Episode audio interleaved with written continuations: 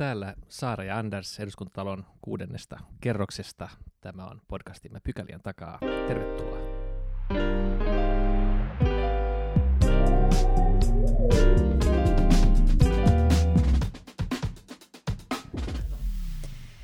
Mennään ensimmäiseen pykälään. Meillä on täällä vieraana Vaken toimitusjohtaja Paula Laine. Ja me puhutaan tänään siitä, että mikä Vakessa muuttuu vai muuttuuko, mihin suuntaan mennään. Kiva olla täällä. Kovasti tervetuloa ja hyvää ystävänpäivää. Tämä on meidän ystävänpäivä jaksomme ja ensimmäinen jatko pitkästä aikaa, joten oikein mukavaa, että ollaan saatu Paula tänne vieraaksi ja koitetaan löytää joku hyvä aasinsilta ystävyydestä nyt tähän vakeen. Millä tavalla sä kuvailisit nyt vaikka hallituksen ja vaken suhdetta ystävyysmielessä? Tämä on juuri sopiva päivä keskustella niin vakesta kuin ilmastorahastostakin. Pelkkää rakkautta. Oikein hyvä. Joo, niin Vake hoitaa ystävällisesti äh, valtion, osa valtion tasetta. Sipilä sanoi, sanoi, että laitetaan taset töihin ja Vake perustettiin äh, aika, aika äänekkäästi silloin viime kaudella ja haki kai vähän aikaa uutta se, omaa muotoaan, ja, ja tota, mutta ehkä kauheasti ei kuitenkaan niin kuin jäänyt käteen siinä viime, viime kauden toiminnasta. Nyt sitten, sitten tota, tietenkin hallitus jätti tehtävässä vähän ennenaikaisesti, ja koska, koska Vaken toimintakin vaatii hallituksen päätöksiä, niin se syntyi sieltä pientä suvantovaihetta. Nyt sä astuit remmiin, ja, ja, tota, ja, ja, ja ehkä saman tien taas Vake nousi otsikoihin, kun tota hallitus teki päätöksen perustaa ilmastorahasto, jonka varat, varat tuli sitten Vaken, Vaken taseesta, Vaken tuotosta. Ee, onko tämä nyt hyvä, hyvä käyttö Vaken rahoille, se, että viedään näitä ilmastotavoitteita eteenpäin? No tosiaan yhtiön näkökulmastahan hallitus, eli yhtiön hallitus on tehnyt omistajan suuntaan ehdotuksen siitä, että mihin Vaken tulisi tässä jatkossa keskittyä. Ja siinä on tosi vahvasti taustalla itse asiassa ensin tietysti Antti Rinteen, mutta nykyisin Sanna Marinin hallitusohjelmakirjaus. Ja jos mietitään, että mitä siinä hallitusohjelmakirjauksessa lukee, niin, niin tunnistan siitä itse asiassa kuitenkin sen tietyn jatkumon myös sinne Vaken ihan lähtö, lähtövaiheisiin. Mainitsit itse sen taseet töihin, mutta jos mietitään, että missä muodossa se nyt tällä hetkellä on, on siellä hallitusohjelmassa, niin siellähän lukee näin, että pääomien käyttämistä tehostetaan valtion omistajaohjauksen keinoin, paitsi nykyisen omistuksen aktivoimiseksi – myös uuden taloudellisen aktiviteetin synnyttämiseksi Suomeen. Ja valtion kehitysyhtiö Vakella on tässä tärkeä tehtävä. Näin siis Sanna Marinin hallitusohjelmassa. Ja samaten myös valtion kehitysyhtiö Vake Oyn tehtäviä ja tavoitteita tarkistetaan syksyn 2019 aikana tukemaan hallitusohjelman tavoitteita. Eli tavallaan tällaiset aika vahvat kirjaukset ensin siellä Rinteen ja nyt sitten Marinin hallitusohjelmassa on niin kuin yhtiön näkökulmasta ollut taustalla, ja kun näin voimakkaasti on annettu ikään kuin osviittaa, että mitä, mitä omistaja toivoo yhtiöltä, niin yhtiön hallitushan teki ehdotuksen sitten, että no miten tähän tulisi tarttua, tähän hallitusohjelmakirjaukseen, ja ehdotti proaktiivisesti Vakelle roolia digi- ja ilmastoinvestointien vauhdittajana. Ja siinä strategiaehdotuksessa meidän ajatuksena on ollut nimenomaan, että vahvasti markkinapuutteita korjaavassa roolissa, eli sellaisissa teoissa kiinni, jotka eivät ilman valtion toimia tapahtuisi, niin Vake lähtisi vauhdittamaan noin sadalla miljoonalla eurolla vuodessa kymmenen vuoden aikana, kun on aivan poikkeukselliset investointipaineet niin ilmastonmuutoksen torjumiseksi kuin digitalisaation käyttöönottamiseksi muun muassa just julkisessa palvelutuotannossa, ja näin saataisiin kymmenen vuoden aikana tämmöinen miljardin investointisalkut rakennettua näiden digi- ja ilmastoinvestointien vauhdittamiseen. Eli tämmöinen ikään kuin strategiaehdotus oli yhtiön näkökulmasta siellä taustalla, ja tietenkin kun katsomme sitten Vuosaaren ää, ilmastohuippukokouksen ulostulemia ja juurikin tätä ilmoitusta ilmastorahaston perustamisesta, niin tuo on se tausta, mitä vasten sitten me pohdimme, että no miltä tämä niin näyttää. Ja totta kai se, mitä tällä hetkellä julkisuuteen siitä on sanottu, niin vaikuttaisi olevan äärimmäisen samoilla linjoilla kuin mitä yhtiö itsekin on ehdottanut omaksi strategiakseen, jolloin ei voi tulla paljon muuhun johtopäätökseen kuin, että hyvältähän se kuulostaa. No mitä se tarkoittaa, jos nyt lähdetään tukemaan sellaista, jotka ei, sellaisia toimia, jotka muuten ehkä ei markkinoilta saisi rahaa? Tehdäänkö me silloin valtiona niin kuin huonoja, huonoja päätöksiä ja sekoitetaan markkinoita, vai tarkoittaako se sitä, että lähdetään niin kuin etupainotteisesti viemään, viemään ikään kuin siihen hyvään mm. suuntaan, vaikka nyt sitten niin kuin kiihdyttämällä ilmastotoimia? Siis onko tämä nyt järkevää niin kuin ennaltaehkäisevää, ennakoivaa toimintaa, vai onko tämä markkinoiden sekoittamista? Niin ottaen huomioon varsinkin, että yrityksillä ei ole varsinaisesti ollut nyt rahoituksesta pulaa, että se ei ole ollut se pullonkaula, että millä tavalla te niin kuin ajattelette, että tunnistatte niitä kohteita, jotka niin kuin erityisesti ei ehkä markkinoilta muuten rahoitusta saisi investointiin? No tässä just ollaan nyt näiden ydinkysymysten äärellä ilman muuta, mutta se iso kuva totta kai on se, että makrotasolla meillä Suomessa puuttuu yli miljardin verran investointeja tällä hetkellä ilmastonmuutoksen torjumiseksi. On vähän eri lähteistä riippuen, mutta konservatiivistenkin Joo. arvioiden mukaan tarvittaisiin siis vuositasolla yli miljardi euroa lisäinvestointeja. Tämä on se iso kuva.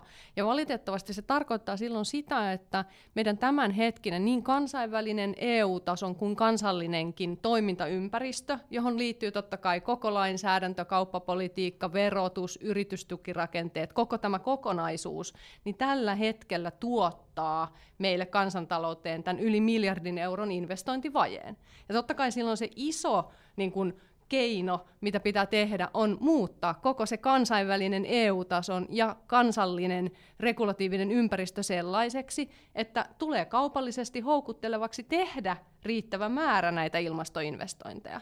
Mutta tosiasia on se, että tällä hetkellä näin ei ole, ja me tiedämme kaikki, kun seuraamme aktiivisesti niin kansainvälistä EU-tason kuin kansallisenkin lainsäädännön, verotuksen ja yritystukirakenteiden uudistamista, että nämä prosessit vaatii valtavan pitkän ajan, vaikka tahtotila alkaisikin olla jo melko vahva niiden muuttamiseksi. Ja samaan aikaan me tiedämme tieteestä, että nyt on käsillä ne 10-15 ratkaisevaa vuotta tämän ilmastonmuutoksen ratkaisemiseksi, ja sen takia tässä ehdotuksessa nyt ehdotetaan poikkeuksellisia valtion toimia tähän 10-15 vuoden aikaikkunaan ikään kuin interventiota, siis suoraan sanottuna, että valtion toimin lähdetään määrätietoisesti vauhdittamaan, eli tarkoittaen sitä, että pyritään vaikuttamaan siihen, että jotkut investoinnit tapahtuvat joko aikaisemmin tai laajemmassa mittakaavassa kuin ne ilman valtion toimia tapahtuisi.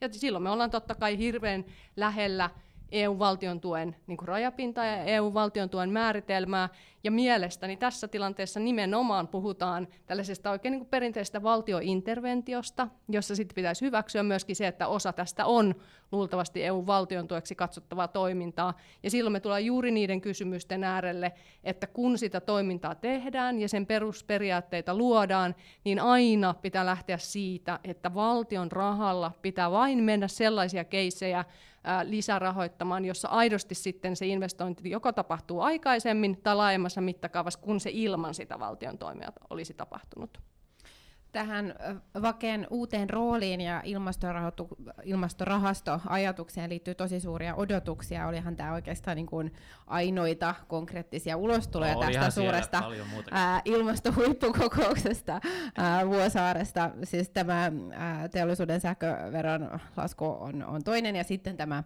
ää, ilmastorahasto. Niin, Ähm, nyt Paula, minkä niin kun, mittaluokan investointe- investoinneista me uskallettaisiin nyt puhua ja minkälaisella aikaväleillä? Et, et pystytkö arvioimaan, että et kuinka vaikuttavasta osuudesta nyt ilmastomyönteisiin investointeihin nimenomaan tämän niin teidän rahoituksen kautta on mahdollista vaikuttaa? Joo. No mun mielestä keskeinen vertailukohde on juuri tämä lisäinvestointien tarve, eli tämä investointikäppi. Ja kuten sanottua, niin se on konservatiivisestikin arvioiden se lisäinvestointien tarve Suomessa yli miljardi euroa vuositasolla. Ja, ja tiedetään siis sekä Suomessa että kansainvälisesti, että on selvää, että suurin osa näistä lisäinvestoinneista on saatava yksityisistä lähteistä, eli käytännössä meidän on niin kuin houkuteltava yritykset tekemään näitä investointeja, eli julkisella rahalla tätä koko investointikäppiä ei Suomessa, ei EU-tasolla pystytä missään nimessä paikkaamaan. Mutta saman aikaan tiedetään ja ymmärretään se, että sellaisella pienellä hyvin suunnatulla lisävivutuksella meillä olisi mahdollisuus juuri nimenomaan aktivoida enemmän sitä yksityistä investointirahaa mukaan. Ja hyvin paljon tästä samasta ajatuksestahan nyt lähdetään myös EU:ssa, kun katsotaan tätä Green Dealia ja sen taustalla olevaa ajattelua, niin täsmälleen tätä samaa, samaa ajattelua se, se edustaa. Eli niin EU-tasolla kuin Suomessakin, niin käsittääkseni tässä on löytymässä yhteinen ymmärrys siitä, että investointikuilu on valtava, suurin osa siitä on saatava yksityisellä rahalla, mutta fiksulla julkisen rahan osapanoksella me voimme rohkaista sitä yksityistä rahaa niin kuin suurempiin, suurempiin toimiin. Eli nyt kun sitten suhteuttaa tähän investointikuiluun, joka on se miljardi euroa, niin tämän meidän suunnitellun toimintavolyymin, mikä on 100 miljoonaa euroa vuodessa, niin kyllä mä voin, tai se on se, meidän kantamme on se, että se on merkittävä kansallisen mittaluokan investointivivutusraha, ja, ja tota, niin, niin sillä tullaan saamaan aikaan niin kuin merkittäviä tuloksia, mutta toki yksinään se ei tätä kuviota mm. ratkaise. Tästä sadasta miljoonasta koko osuus ei tule kuitenkaan niin kuin ilmasto, ilmastointeihin vuositasolla, vaan, vaan teillä on myöskin painopiste tähän digitalisaatioon. Tietenkin ne voi mennä myös limittäin. Joo, ja tässä on nyt tällä hetkellä on käynnissä tämä jatkovalmisteluvaihe, jossa sitten omistaja on, on ö, asettanut määräajaksi niin kuin kehysriihen mennessä, eli sitten huhtikuun ää, alkupuolella pitäisi olla näitä, näitä yksityiskohtia. Uskoisin, että siellä nimenomaan näitä painopisteiden niin kuin tarkentamista tulee, tulee varmasti mukaan, että ollaan ehdotettu ilmastonmuutosta ja digitalisaatiota, mutta juuri näin niin kuin viittasitkin, niin niillähän on valtavan suuri myöskin niin kuin yh, niin kuin rajapinta keskenänsä, eli on paljon digitalisaatioon liittyviä asioita, joilla samalla voidaan sitten myös tätä ilmastonmuutoskysymystä kysymystä ratkaista. Ja jos mä menen siihen yhtiön itse tekemään ehdotukseen, niin euromääräisesti myös yhtiö itse oli ehdottanut niin, että euromääräisesti tämä painottuisi sillä tavalla niin kuin niihin investointikategorioihin, jotka on nimenomaan ilmastonmuutoksen torjumisen kannalta relevantteja. Miten te valitsette näitä sitten, näitä sopivia kohteita? Teillä on joku asiantuntijaraati, jota näitä tsekkaa, vai onko se niin, että te edellytätte, että heillä on niin kuin muualta tullutta rahoitusta, joka ikään kuin, niin kuin verifioi sen, sen, sen ajatuksen niin kuin validiuden, vai, vai miten se toimii? No meillä on tästä, tässä vaiheessa niin kuin alustavia ajatuksia siitä toimintamallista ja se vaatii varmasti vielä paljon niin kuin sitä jatkotyötä, Uh, mutta jos menen ihan hieman siihen niin kuin ajatteluun, että miten tätä toimintaa on ajateltu, niin, niin siellä on niin kuin neljä tällaista investointikategoriaa siellä niin kuin yhtiön tekemässä ehdotuksessa ajateltuna, josta ensimmäinen on, tällaiset julkiset alustat, joissa Vake voisi sitten jopa olla niin kuin, pääomittajana lähestulkoon kokonaan pääomittamassa tällaista, tällaista kohdetta, eli käytännössä sataprosenttisesti julkisomisteisia kohteita, jos puhutaan tällaisista julkis, äh, julkisista alustoista, ne on varmaankin enemmän relevantteja juuri siellä niin kuin digitalisaation puolella, joista osa voi myös samalla liittyä ilmastonmuutokseen. Ja silloin mun mielestä keskeisenä niin kuin valintakriteerinä on se, että Suomen valtio ja siitä alueesta vastaavat ministeriöt ja virastot ovat muodostaneet hyvin selkeän tahtotilan, että tarvitaan tähän kohteeseen tällainen julkinen alusta, jolloin tavallaan se tulee mielestäni sieltä meidän niin kuin demokraattisesta niin kuin tuota prosessista ja sitten virkamiesvalmisteluprosessista ikään kuin se valinta, että jos Suomen valtio vaikkapa haluaisi sitten perustaa tämän sote tiedon toisiolaissa annetun mahdollisuuden perustaa osakeyhtiömuotoinen ää, kansallinen sotetiedon palveluoperaattori, niin tämä on ikään kuin se valintaprosessi siellä pääasiassa. Mm. No sitten kun puhutaan siitä meidän toisesta investointikategoriasta, mikä on Public-Private Partnership-kohteet, eli julkisen ja yksityisen sektorin toimijoiden yhteiskohteet, niin näissä on ilman muuta äärimmäisen tärkeää se, että meillä on laadukas tämmöinen hankevirta, tai deal flow, jossa me niin kuin tämmöisten uskottavien kumppaneiden, jotka ovat jo keränneet ja jolla on tavallaan sitä ajattelua ja niitä tavallaan aineksia, joista sitä, sitä PPP-kohdetta lähdettäisiin ponnistamaan, niin, niin siellä on taustalla voi olla suuria kaupunkeja, tai siellä voi olla tämmöisiä niin kuin uskottavia toimijoita, on ne sitten oppilaitoksia tai muita. Eli tämä on niin kuin hyvin tärkeää siinä PPP-kohteiden valinnassa, että ketkä ovat ne kumppanit ja mikä on heidän sitoutuminen ja mitä annettavaa heillä olisi näihin, näihin PPP-kohteisiin.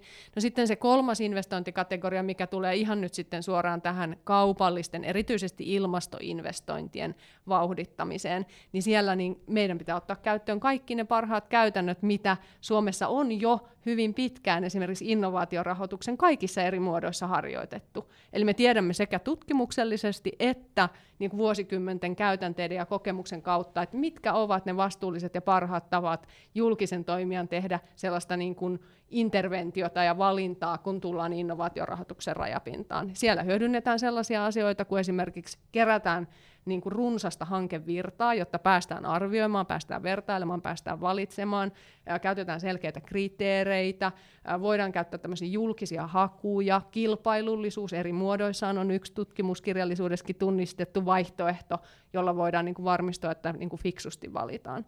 Mutta se, mikä ei itse asiassa meillä nouse niinkään relevantiksi, niin meidän ei tulisi ensisijaisesti lähteä siitä, että menisimme mukaan vain niihin ää, esimerkiksi investointien vauhdittamiseen, joissa on jo oikeastaan käytännössä kokonaan kerätty se mm. yksityinen rahoituspuoli.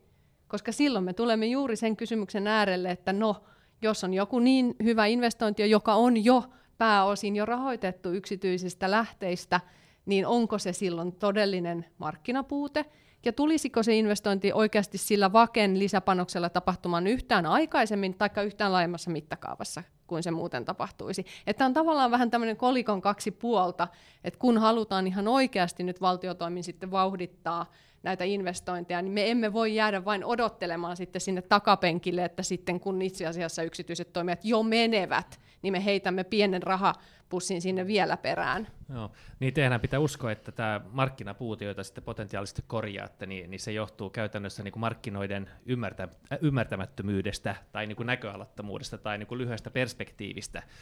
Äh, ei mun mielestä. Ei sun mielestä? Ei, Ei. koska itse asiassa mä, mä on itse uskon siihen, että markkinat toimii aina kuitenkin semirationaalisesti. Ja mä jälleen kerran palaan siihen, että, että nämä syyt, miksi nämä yksittäiset investoinnit eivät kaupallisesti tapahdu aikaisemmin tai laajemmassa mittakaavassa, liittyvät siihen, että tämän hetken niin regulatiivisessa kokonaisjärjestelmässä mm ne eivät vielä ole kaupallisesti mm. niin houkuttelevia. Eli kyllä mä itse lähden siitä ajatuksesta, että kaupalliset toimijat tekevät kaikki ne investoinnit, jotka ovat rationaalisia investointeja siinä mittaluokassa, mikä on nykyinsentiivein mm. rationaalista. Mm. Ja nyt kun halutaan vaikuttaa siihen, että he t- tällä aikajänteellä niin itse asiassa toimisivatkin hieman aikaisemmin, hieman laajemmassa mittakaavassa kuin he puhtaasti ton päättelyn kautta toimisivat, mm. niin siihen kohtaan me haluamme vaikuttaa. Niin, niin eli ajatus on se, että, että, että markkinat ei aina niin kuin näe tulevaisuutta tai osaa sitä ennakoida? Ei, no, ei mun mielestä ollenkaan niin. He katsovat, mikä on nykyinen regulatiivinen ympäristö. Heillä on niin kuin omat arvionsa varmaan siitä suunnilleen, että mihin suuntaan se on menemässä, mutta jos katsotaan mm. niin kuin investointilaskelmia, niin totta kai ne on pakko tehdä sen mukaan, mikä mm. faktisesti, miten, miltä ne eurot tällä hetkellä niin näyttävät siinä. Et kyse ei mun mielestä ole siitä lainkaan, etteikö esimerkiksi teollisuus ja muut toimijat olisi tekemässä jo merkittävää määrää niin kuin näitä ilmastoinvestointeja. Tällä hetkellä on käynnissä tämä teollisuuden tiekartat, työ, mikä osana kanssa hallitusohjelman toteutusta on, on menossa, ja vähän niin kuin toimialasta riippuen, niin siellähän on kaikki toimialat jo tekevät perusuralla merkittäviä investointeja. Nyt on vain kysymys siitä, että kun hallitus on kerran asettanut hyvin kunnianhimoisen hiilineutraali Suomi 2035 tavoitteen, niin meillä jää sellainen gap gappi ikään kuin sen kaupallisen perusuran ja sitten tämä hyvin kunnianhimoisen valtion tavoiteuran väliin.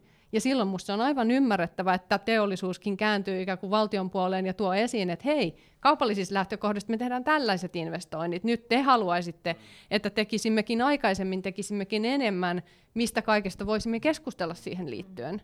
Ottaen huomioon myös sen, että Kaiken kaikkiaan siis TKI-rahoitus on nyt poikkeuksellisen alhaisella tasolla Suomessa.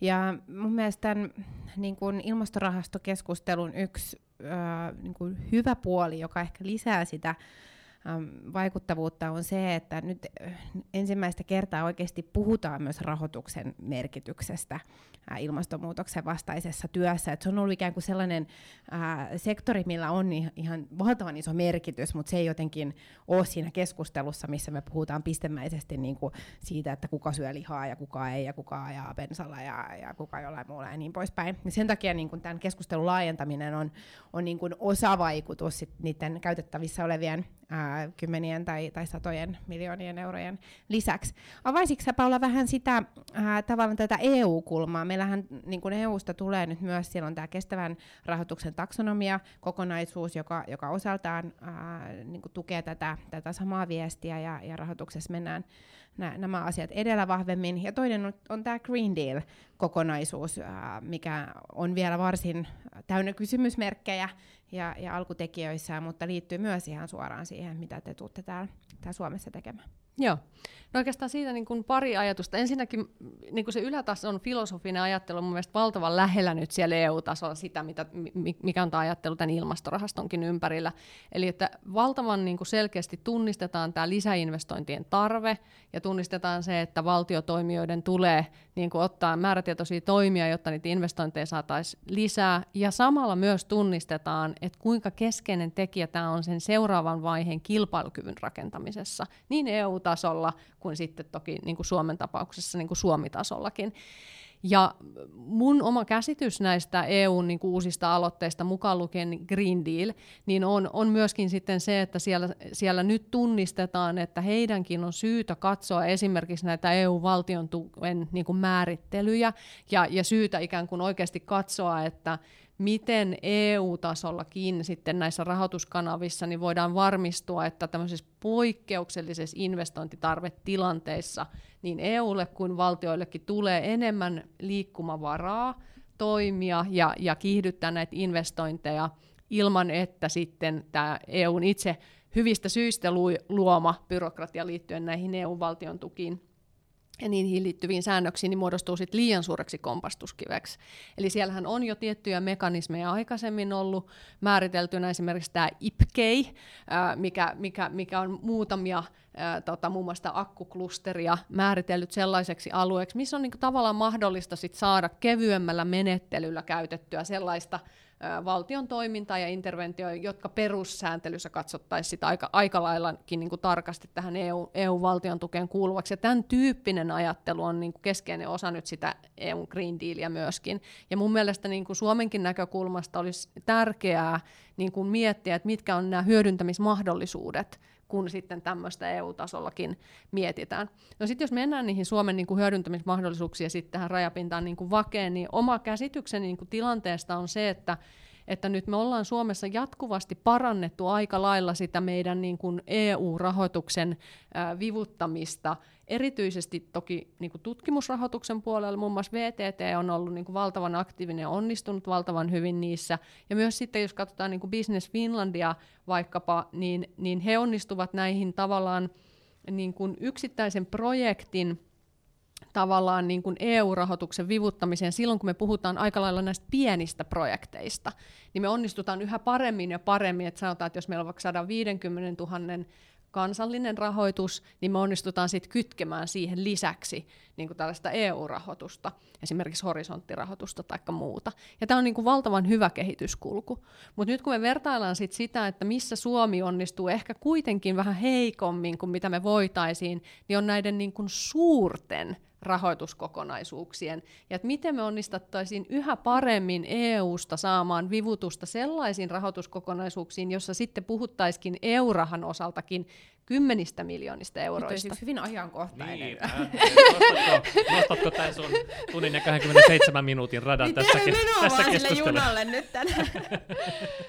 Mutta siis, että mun mielestä tämä on nyt sitten se kohta, mikä me vakenäkökulmasta nähdään niin kaikista, kaikista tota mielenkiintoisimpana, että voisiko vake olla nimenomaan nyt näissä mm. uusissa mm. EU-rahoituskanavissa, kun meidän tarkoitus olisi toimia suuren kokoluokan investointikokonaisuuksien kiihdyttäjänä, niin voisimmeko ja onnistuisimmeko me niihin kokonaisuuksiin, mihin vake menee mukaan, niin käyttämään vakea tämmöisenä kansallisena vastinrahana Joo. ja kytkemään sitten tämmöisiä isompia EU-rahoituksia. Joo, niin, että kun me nyt, vaikka nyt sitten näissä ratahankkeissa ollaan oltu ehkä vähän heikkoja verrattuna ruotsalaisiin, niin, niin te olisitte niin kuin se, joka, joka saisitte sitten tähän vauhtia, että suomalaiset olisivat aktiivisempia ja, ja paremmin huomaisi näitä mahdollisuuksia. Ja, No tämä on tässä vaiheessa Joo. meidän ikään kuin toive ja tavoite, ja, ja, ja näitä mahdollisuuksia pyrimme nyt selvittämään.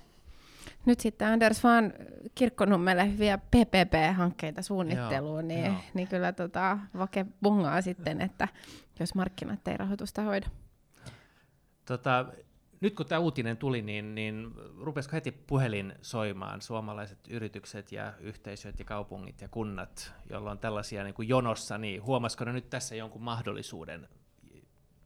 Joo, no siis todella kyllä alkoi puhe, puhelimet ja e-mailit äh, soimaan, mikä on tosi ilahduttavaa, koska sehän tietyllä tavalla myös sitten validoi sitä, että tämmöistä niin kuin aitoa, ää, aitoa niin kuin tota markkinapuutetta tässä kohdassa on ollut. Mutta se, mikä on ehkä vielä niin kuin hämmästyttävämpää, on se, että jopa ennen tätä ilmastorahaston julkaisua, niin mehän ollaan tämän strategiatyömme osana, jota on nyt sitten tehty syksyn aikana, niin käyty yhteensä yli 250 sidosryhmäkeskustelua, ja nimenomaan painottuen sitten niin kuin innovaatiojärjestelmän toimijoihin ja elinkeinoelämän suuntaan, toki myös eri hallinnon aloihin ja näin. Ja on ollut hämmästyttävää se, että jo siinä vaiheessa, kun ei ole ollut mitään mandaattia, niin valtavan aktiivisesti toimijat on ollut halukkaita uhraamaan aikaansa, sparraamaan tätä strategiaa, antamaan niitä omia näkemyksiänsä.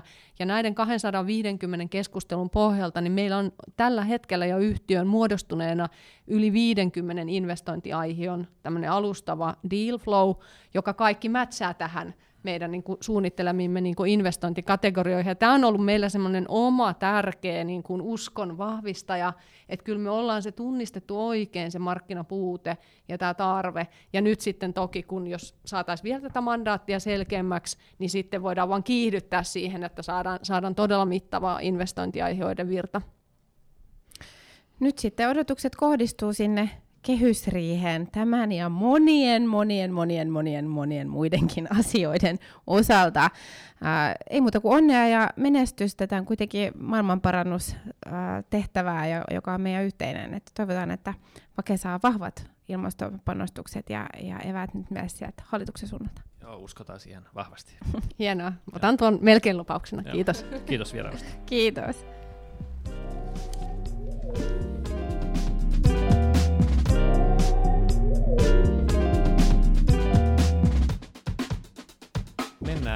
Toiseen pykälään.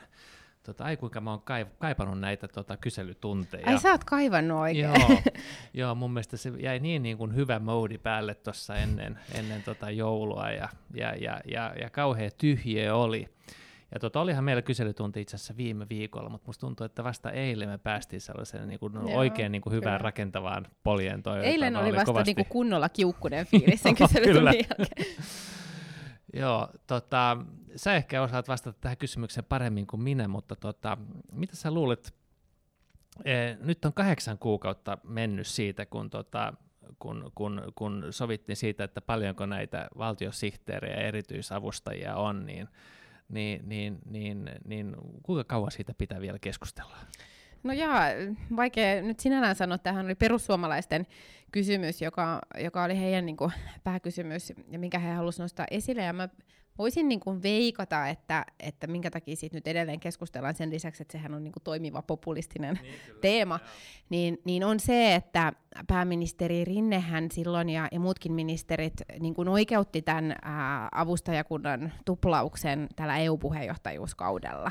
Ja, ja silloin sanottiin, että puheenjohtajuuskauden päättyessä sitä tarkastetaan. Ja, ja kävi niin, että puheenjohtajuuskauden kanssa samoihin aikoihin ää, osui tämä pääministerin vaihto, ja siinä vaiheessa ei suinkaan vähennetty avustajien määrää, vaan itse asiassa lisättiin entisestäänkin. Eli jos nyt niin kuin hakee tavallaan sitä aikajännettä, niin, niin tämä ehkä niin, voisi siis olla se kulma. Siinä siitä avustajien määrää? Kyllä tällainen... Siinähän oli puhetta näistä, näistä niin sihteereistä, että tällaista assistenteista avustajille, mutta eikä No täytyy sanoa, että en, en ole no, itse näin, väärin. Niin, en ole niin tarkkaan tätä, tätä asiaa niin Joo, no, mutta seurannut, mutta, mutta tota, mun mielestä ainakin siis perussuomalaisten puheenvuoroissa, jos niitä haluaa nyt käyttää niin kuin tällaisena faktalähteinä, niin, niin puhuttiin siitä, että avustajamäärä olisi, olisi entisestään kasvanut tässä pääministeri, pääministerivaihdoksen yhteydessä. Mutta täh- tähän aiheeseen tosiaan käytettiin puolet kyselytunnin ajasta. Joo, joo.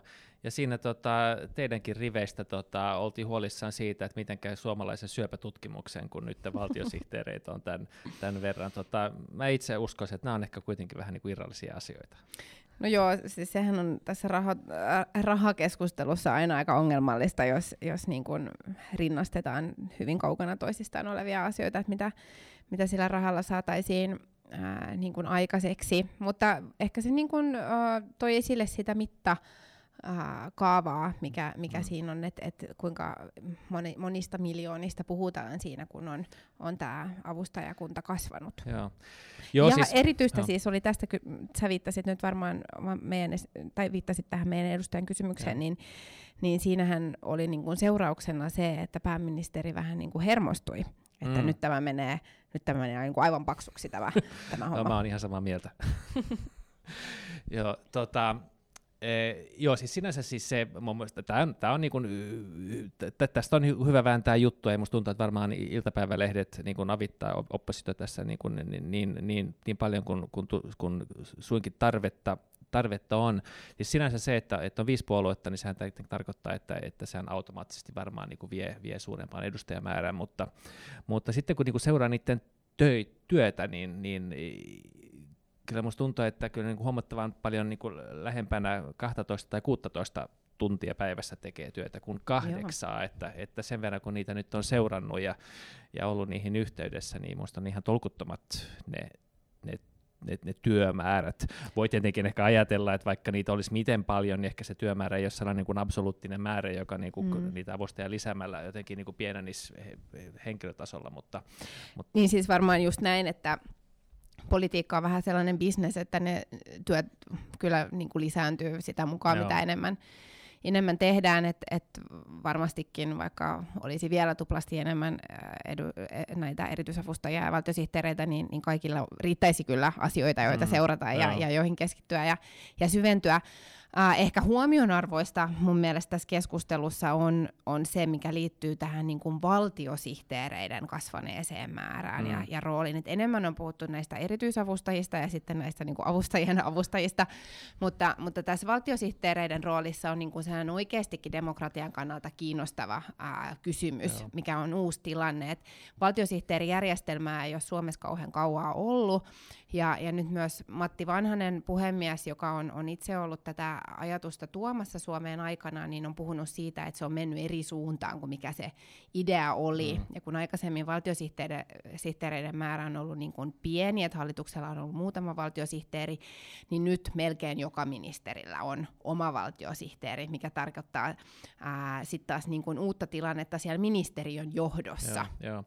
joo sehän on jänn, mielenkiintoinen sinänsä tämä dynamiikka kansliapäälliköiden ja valtiosihteerien välillä vaikka, ja ja, ja, ja, ja sitähän Suome on kehotettu selkeyttämään. Niin, kyllä, joo, ja musta on, musta on ihan niinku relevantti pointti, että, että pitäisikö sitten aina olla vain niinku poliittisesti valittu johtaja ministeriössä sen sijaan, että meillä on ikään kuin tällaiset virkamieskansliapäälliköt, virkamieskansliapäälliköt, jotka kuitenkin eh, jollain tasolla on poliittisesti Olisitko nimitetty. siis korvaamassa kansliapäälliköt valtiosihteereillä? Eh, no mä sanon, että tässä on niinku tiettyä päällekkäisyyttä varmaan ja, ja se, että, että, että, että kansliapäälliköt, vaikka ne on virkamiehen, niin ni, ni, niiden nimitysprosessihan on kuitenkin jossain määrin poliittinen. Nythän tämä, Erityisen tuli, poliittinen. Tämä, tämä, tämä tota, keskustelu äh, nousi taas tämän niin kuin sisä, sisäministeriön äh, nimityksen äh, johdosta ja sitten tietää, mm. tietää... Jossa siis käytettiin myös hallitusohjelman kirjauksia perusteena. Joo, joo, kyllä, kyllä. Siinä käytettiin perusteena Eli ja, ja siinä, oli sitten tämä, siinä oli sitten tämä niin pätevyys argumentti, joka nyt oikeastaan vähän niin kuin liittyy siihen, että mitä nyt niin kuin käytännössä haluaa, haluaa, haluaa painottaa, ja ehkä, ehkä vähän hassua oli se, että, että se, jota monet piti pätevämpänä, pätevän, pätevämpänä niin, niin, niin, niin hänen pätevyyshän johtui pitkälti siihen, että hän itse aikoinaan oli saanut poliittisen nimityksen, jolla hän oli kasvattanut pätevyyttään, että näin ne ketjut sitten vaan, vaan niin, niin siis mun mielestä hassua oli se, että sisäministeri niin kuin, sanoi välittömästi ja vahvasti, että kyseessä ei ole poliittinen nimitys. Niin, joo, kyllä. Mitä, joo, mitähän joo. se selvästi niin kuin joo, no kuitenkin on, oli. Ainahan nämä tavallaan on, ja, ja, ja nehän jättää jälkeensä sillä tavalla, että tietenkin henkilö, he, he, henkilön niin kuin painotusalueet ja, ja mieltymykset sitten jossain määrin kuitenkin säätää sitä käytännön työtä niin kuin mun mielestä tämä nyt on ihan objektiiv- subjektiivinen arvio, on huomattu sisäministeriössäkin nyt, että, että tässä on kauheasti puhuttu maahanmuuttopolitiikasta ja, ja, ja haluttu tehdä tiettyjä muutoksia, ja se on ollut kohtalaisen hankala, ehkä vähän niin kuin mm. siitä johtuen, että se virkamiesvalta ja, ja kulttuuri on kuitenkin pesytynyt aika vahvasti esimerkiksi siihen paikkaan. Mm. No joo, se on ihan kokonaan niin kuin eri keissi, mutta on se, sekin nyt vähän erikoista, että meillä on äh, hallituspuolueen kansanedustajia, jotka kovasti niin kuin on maahanmuuttopolitiikasta eri linjoilla kuin, kuin heidän oma sisäministerinsä ja, ja vaikka ää, mielenosoituksiin osallistuu. Mutta tämä keskustelu nyt oli tosiaan hallitseva tässä ää, kyselytunnilla ja, ja luulen, että sitä ei niin kuin ihan hevillä päästä. Että siitähän on tullut nyt vähän tällainen lentävä lause, että, että avustajia kyllä työllistetään, mutta mitä varsinaisia työllisyystoimia ei, ei tehdä. Ähm, Tuohon aikaisempaan keskusteluun mä mietin vielä siis sitä, kun puhuit tästä niin kuin työmäärästä ja että et on tarve ja, ja salissakin käytettiin hallituspuolueiden edustajat sellaisia puheenvuoroja, että kun nyt on niin kuin erityisen isoja haasteita ja, ja isoja tavoitteita, joita tarvitaan porukkaa tekemään, mutta sitten samalla faktisesti niin ää, me ollaan saatu harvinaisen vähän lakiesityksiä mm. eduskuntaan. Mm. Meillä on niin kuin poikkeuksellisen vähän töitä ää, työn alla, siis lainsäätämistyötä mm. täällä eduskuntatalossa. Et, et siinä mielessä niin, niin tämä avustajien määrän lisääminen ainakaan suoraan korreloi niin kuin sellaiseen tehokkuuteen, että putkesta tulisi ulos asioita. Joo, avustajathan ei, ei niitä, niitä sinänsä tee, vaan, vaan, vaan virkamiehet, mutta tietenkin niin kuin poliittisen, poliittisen ohjauksen e, seurauksena. Joo, mun mielestä se on ihan, ihan niin kuin relevantti kritiikki, ja itse ehkä nyt vetoan tähän, tähän EU- EU-kauteen. E Toisaaltahan meillä on sinänsä niin kuin paljon asioita tulossa, ja, ja, ja, ja, ja eiköhän se sote-uudistus esimerkiksi tupsahda, tupsahda kohta eduskuntaankin, ja, ja sosiaaliturvauudistus nyt lähtee liikkeelle, ja moni muu asia, että kyllä tässä niin kuin sinänsä niillä on varmaan e, tulevaisuudessakin kädet täynnä. Teillä on sen sijaan ehkä vähän niin kuin aiheellisempi keskustelu. Te tota, nostitte esille, toki, toki, toki vähän komppasitte tätä, tätä tota, avustaja avustaja Melinääkin, mutta että nostit esille tämän tota, oppivelvollisuus pidentämis Joo. problematiikan. Kyllä, tässä on myös vähän sellainen, mikä mun mielestä niin kuin monessa äh, hallituksen avauksessa, joita on, on nyt kuultu tässä viime päivinä ja viikkoina, niin on ollut äh, ristiriitaista, kun hallitus on puhunut olevansa niin kuin tiedemyönteinen ja pohjaavansa niin kuin asiantuntijatietoon mm. mahdollisimman vahvasti niin tulostuloja, niin tämä oppivelvollisuus iän äh, pidentäminen niin, niin ei ole kyllä niin kuin asiantuntijoiden suosittama toimi, eikä, eikä tehokas toimi puuttua niihin ää, syihin, jonka, jonka vuoksi meillä on esimerkiksi iso joukko ää, nuoria, jotka peruskoulun jälkeen eivät ää, omaa riittäviä taitoja siirtyä toiselle asteelle. Meillä on siis lapsia, ää, tai, tai nuoria, ää, erityisesti poikia, oliko niin, että joka kahdeksas poika ei peruskoulun jälkeen osaa lukea mm. ää, riittävällä ää, niin kuin osaamistasolla? Joo, no pakko kai tässä sanoa, että asiantuntijat on tästä vähän eri mieltä, että kyllä tässä mielipiteet menee ristiin, ja, ja, ja, tota, ja ehkä, ehkä se problematiikka, johon tähän kritiikki perustuu, on niinku se, että, että, että niinku tietyissä rajoissahan, han, han, tai kun resurssit on rajalliset, niin voi tietenkin pohtia, että mikä on ensisijaista. Itse mä nyt ajattelen niin, että, että tota, että, että, että sinä sanoo peruskoulustahan oltiin eri mieltä silloin, kun se aikoinaan perustettiin, niin onko nyt sitten tämä 15-16 vuotta, onko se niin oikea oppivelvollisuusikä vai olisiko peräti 12 tai 9 tai sitten 18-19, että eihän tällaista niin kuin absoluuttista rajaa ole ja kaikilla on seurauksensa. Itse ajattelen niin, että, että jos meillä on tilanne, jossa jossa me kaikki ollaan käytännössä sitä mieltä, että, että kaikkien pitäisi saada toisen asteen tai sitä vastaava koulutus, niin silloin on ehkä rehellisempää sanoa, että okei, kaikki käy koulua siihen asti.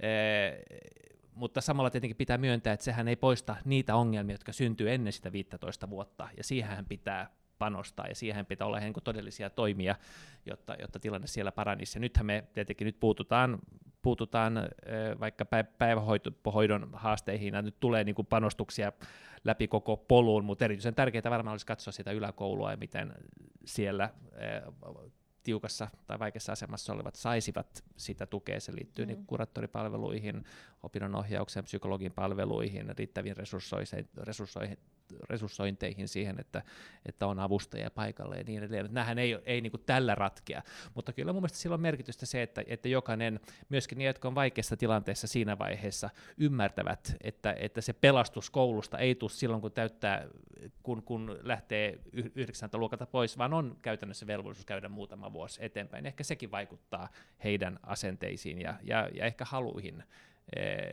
löytää, löytää itselleen niin kuin mielekäs koulupolku.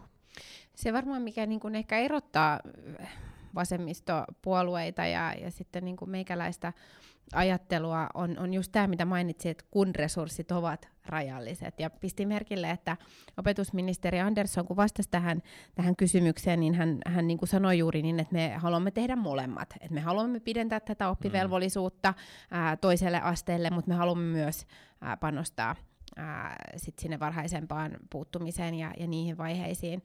Mutta nythän siinä on, on niin kuin helposti käymässä niin, se on vähän sama asia kuin siinä hoitajamitoituksessa, mistä ei nyt puhuta ää, sen enempää, mutta et, et kun tavallaan nyt niin kuin lukitaan se, että me tulemme käyttämään varsin merkittävät resurssit tällä sektorilla nimenomaan siihen, että ää, tehdään toisesta asteesta maksuton, joka käytännössä tarkoittaa siis esimerkiksi materiaaleja, niin kyllähän se vaikuttaa siihen, että, että sillä – voitaisiin tehdä hyvin merkittäviä panostuksia nimenomaan siihen opetuksen laatuun, vaikkapa siellä ää, ylemmällä, ää, yläkoulussa tai, tai peruskoulussa ylipäätänsäkin. Et nyt ää, niin kuin kysymys kuuluu se, että ää, meneekö meidän resurssointi oikeaan kohteeseen ää, tällä muutoksella, joka ei varsinaisesti ratkaise niitä haasteita, jotka meillä koulutuksessa on.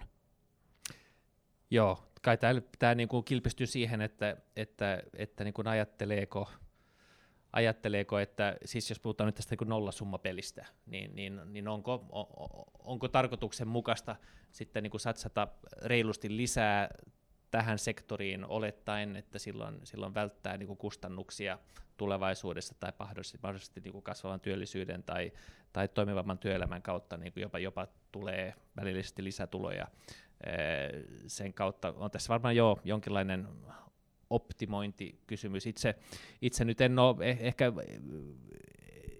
en, en, ehkä erityisen vankkumaton oppivelvollisuuden pidentämisen puolesta puhe, mutta kyllä mä näen niin kuin siinä ihan niin kuin relevanssia ja, ja, ja, ja itse ajattelen, että, niin kuin, että myöskin niin kuin se psykologinen puoli siinä, että, että, että teini, joka kokee koulun vaikeaksi tai haastavaksi, ja niin että, että hänkin niin ymmärtäisi, että, että tätä nyt pitää mm. vaan sitten jatkaa, että asennoitus Mutta auttaako se erolle. pakko siinä tilanteessa? Et ee, onko se, se ikään kuin, että sun on pakko istua vielä nyt nämä tulevatkin vuodet, vaikka sinulla ei ole valmiuksia, vaikka sinulla, että et se parempi kohde olisi mm. varmasti, siis ja varmasti myös niin kun tästä ollaan laajastikin yhtä mieltä, vaikka se ei nyt toimissa näykään, niin parempi, että panostettaisiin siihen, että siellä ysiluokan lopussa hänellä olisi niin hyvät valmiudet. Joo. Että hän... Siis mun mielestä on ehdottomasti niin, että meidän pitää varmistaa, että hänellä on ne valmiudet. Mutta kun puhutaan pakosta, niin, niin, niin, niin mikä sitten tekee pakon 15-16 vuoteen sitten niin kuin yhtään erilaisen, että miksei sitten ole 12 tai 9 tai jotain muuta, että kouluhan jollain tasolla perustuu pakkoon. Toisaalta meillä on sitten niin kuin täysikäisyys myöskin 18, että se tavallaan on aika looginen, looginen äh, raja, raja, raja sekin.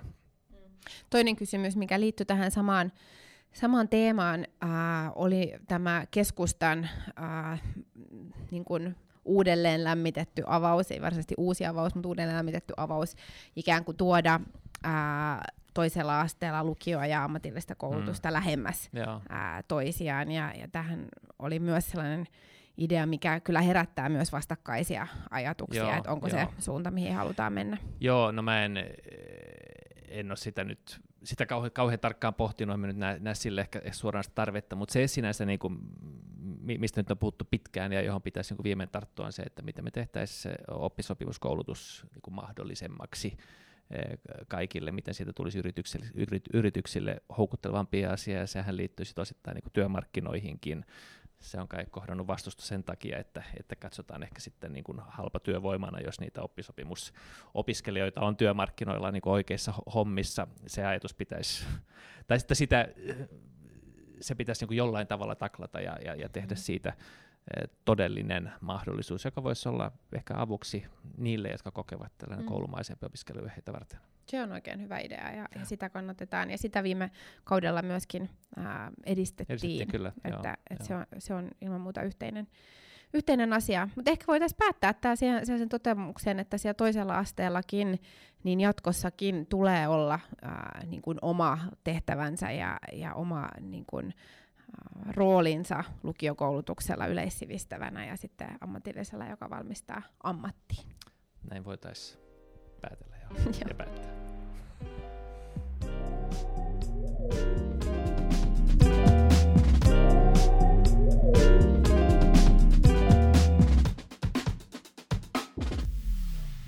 Eh, vi går till paragraf 3. Eh, vi har talat här om, eh, om specialmedarbetare, eh, statssekreterare, eh, utbildning, eh, klimatförändring.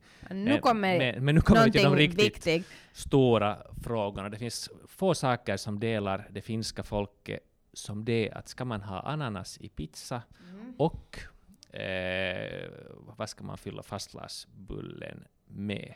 Eh, nå, man ska inte ha ananas i pizza, men framför allt så är det viktigt att förstå att sylten inte har någonting med en fastlagsbulle att göra, utan att det ska vara mandelmassa och så äter man fastlagsbullen med varm mjölk så att man häller varm mjölk över det sväller, säger liksom sväller, svä, svälls, sväller och blir alldeles fantastiskt stor. Och nu hoppas jag bara att du håller med mig så att vi kan, så att Nej, vi kan avsluta den här debatten en Anders. gång för alla. Nej, nej, nu, nu är jag i opposition.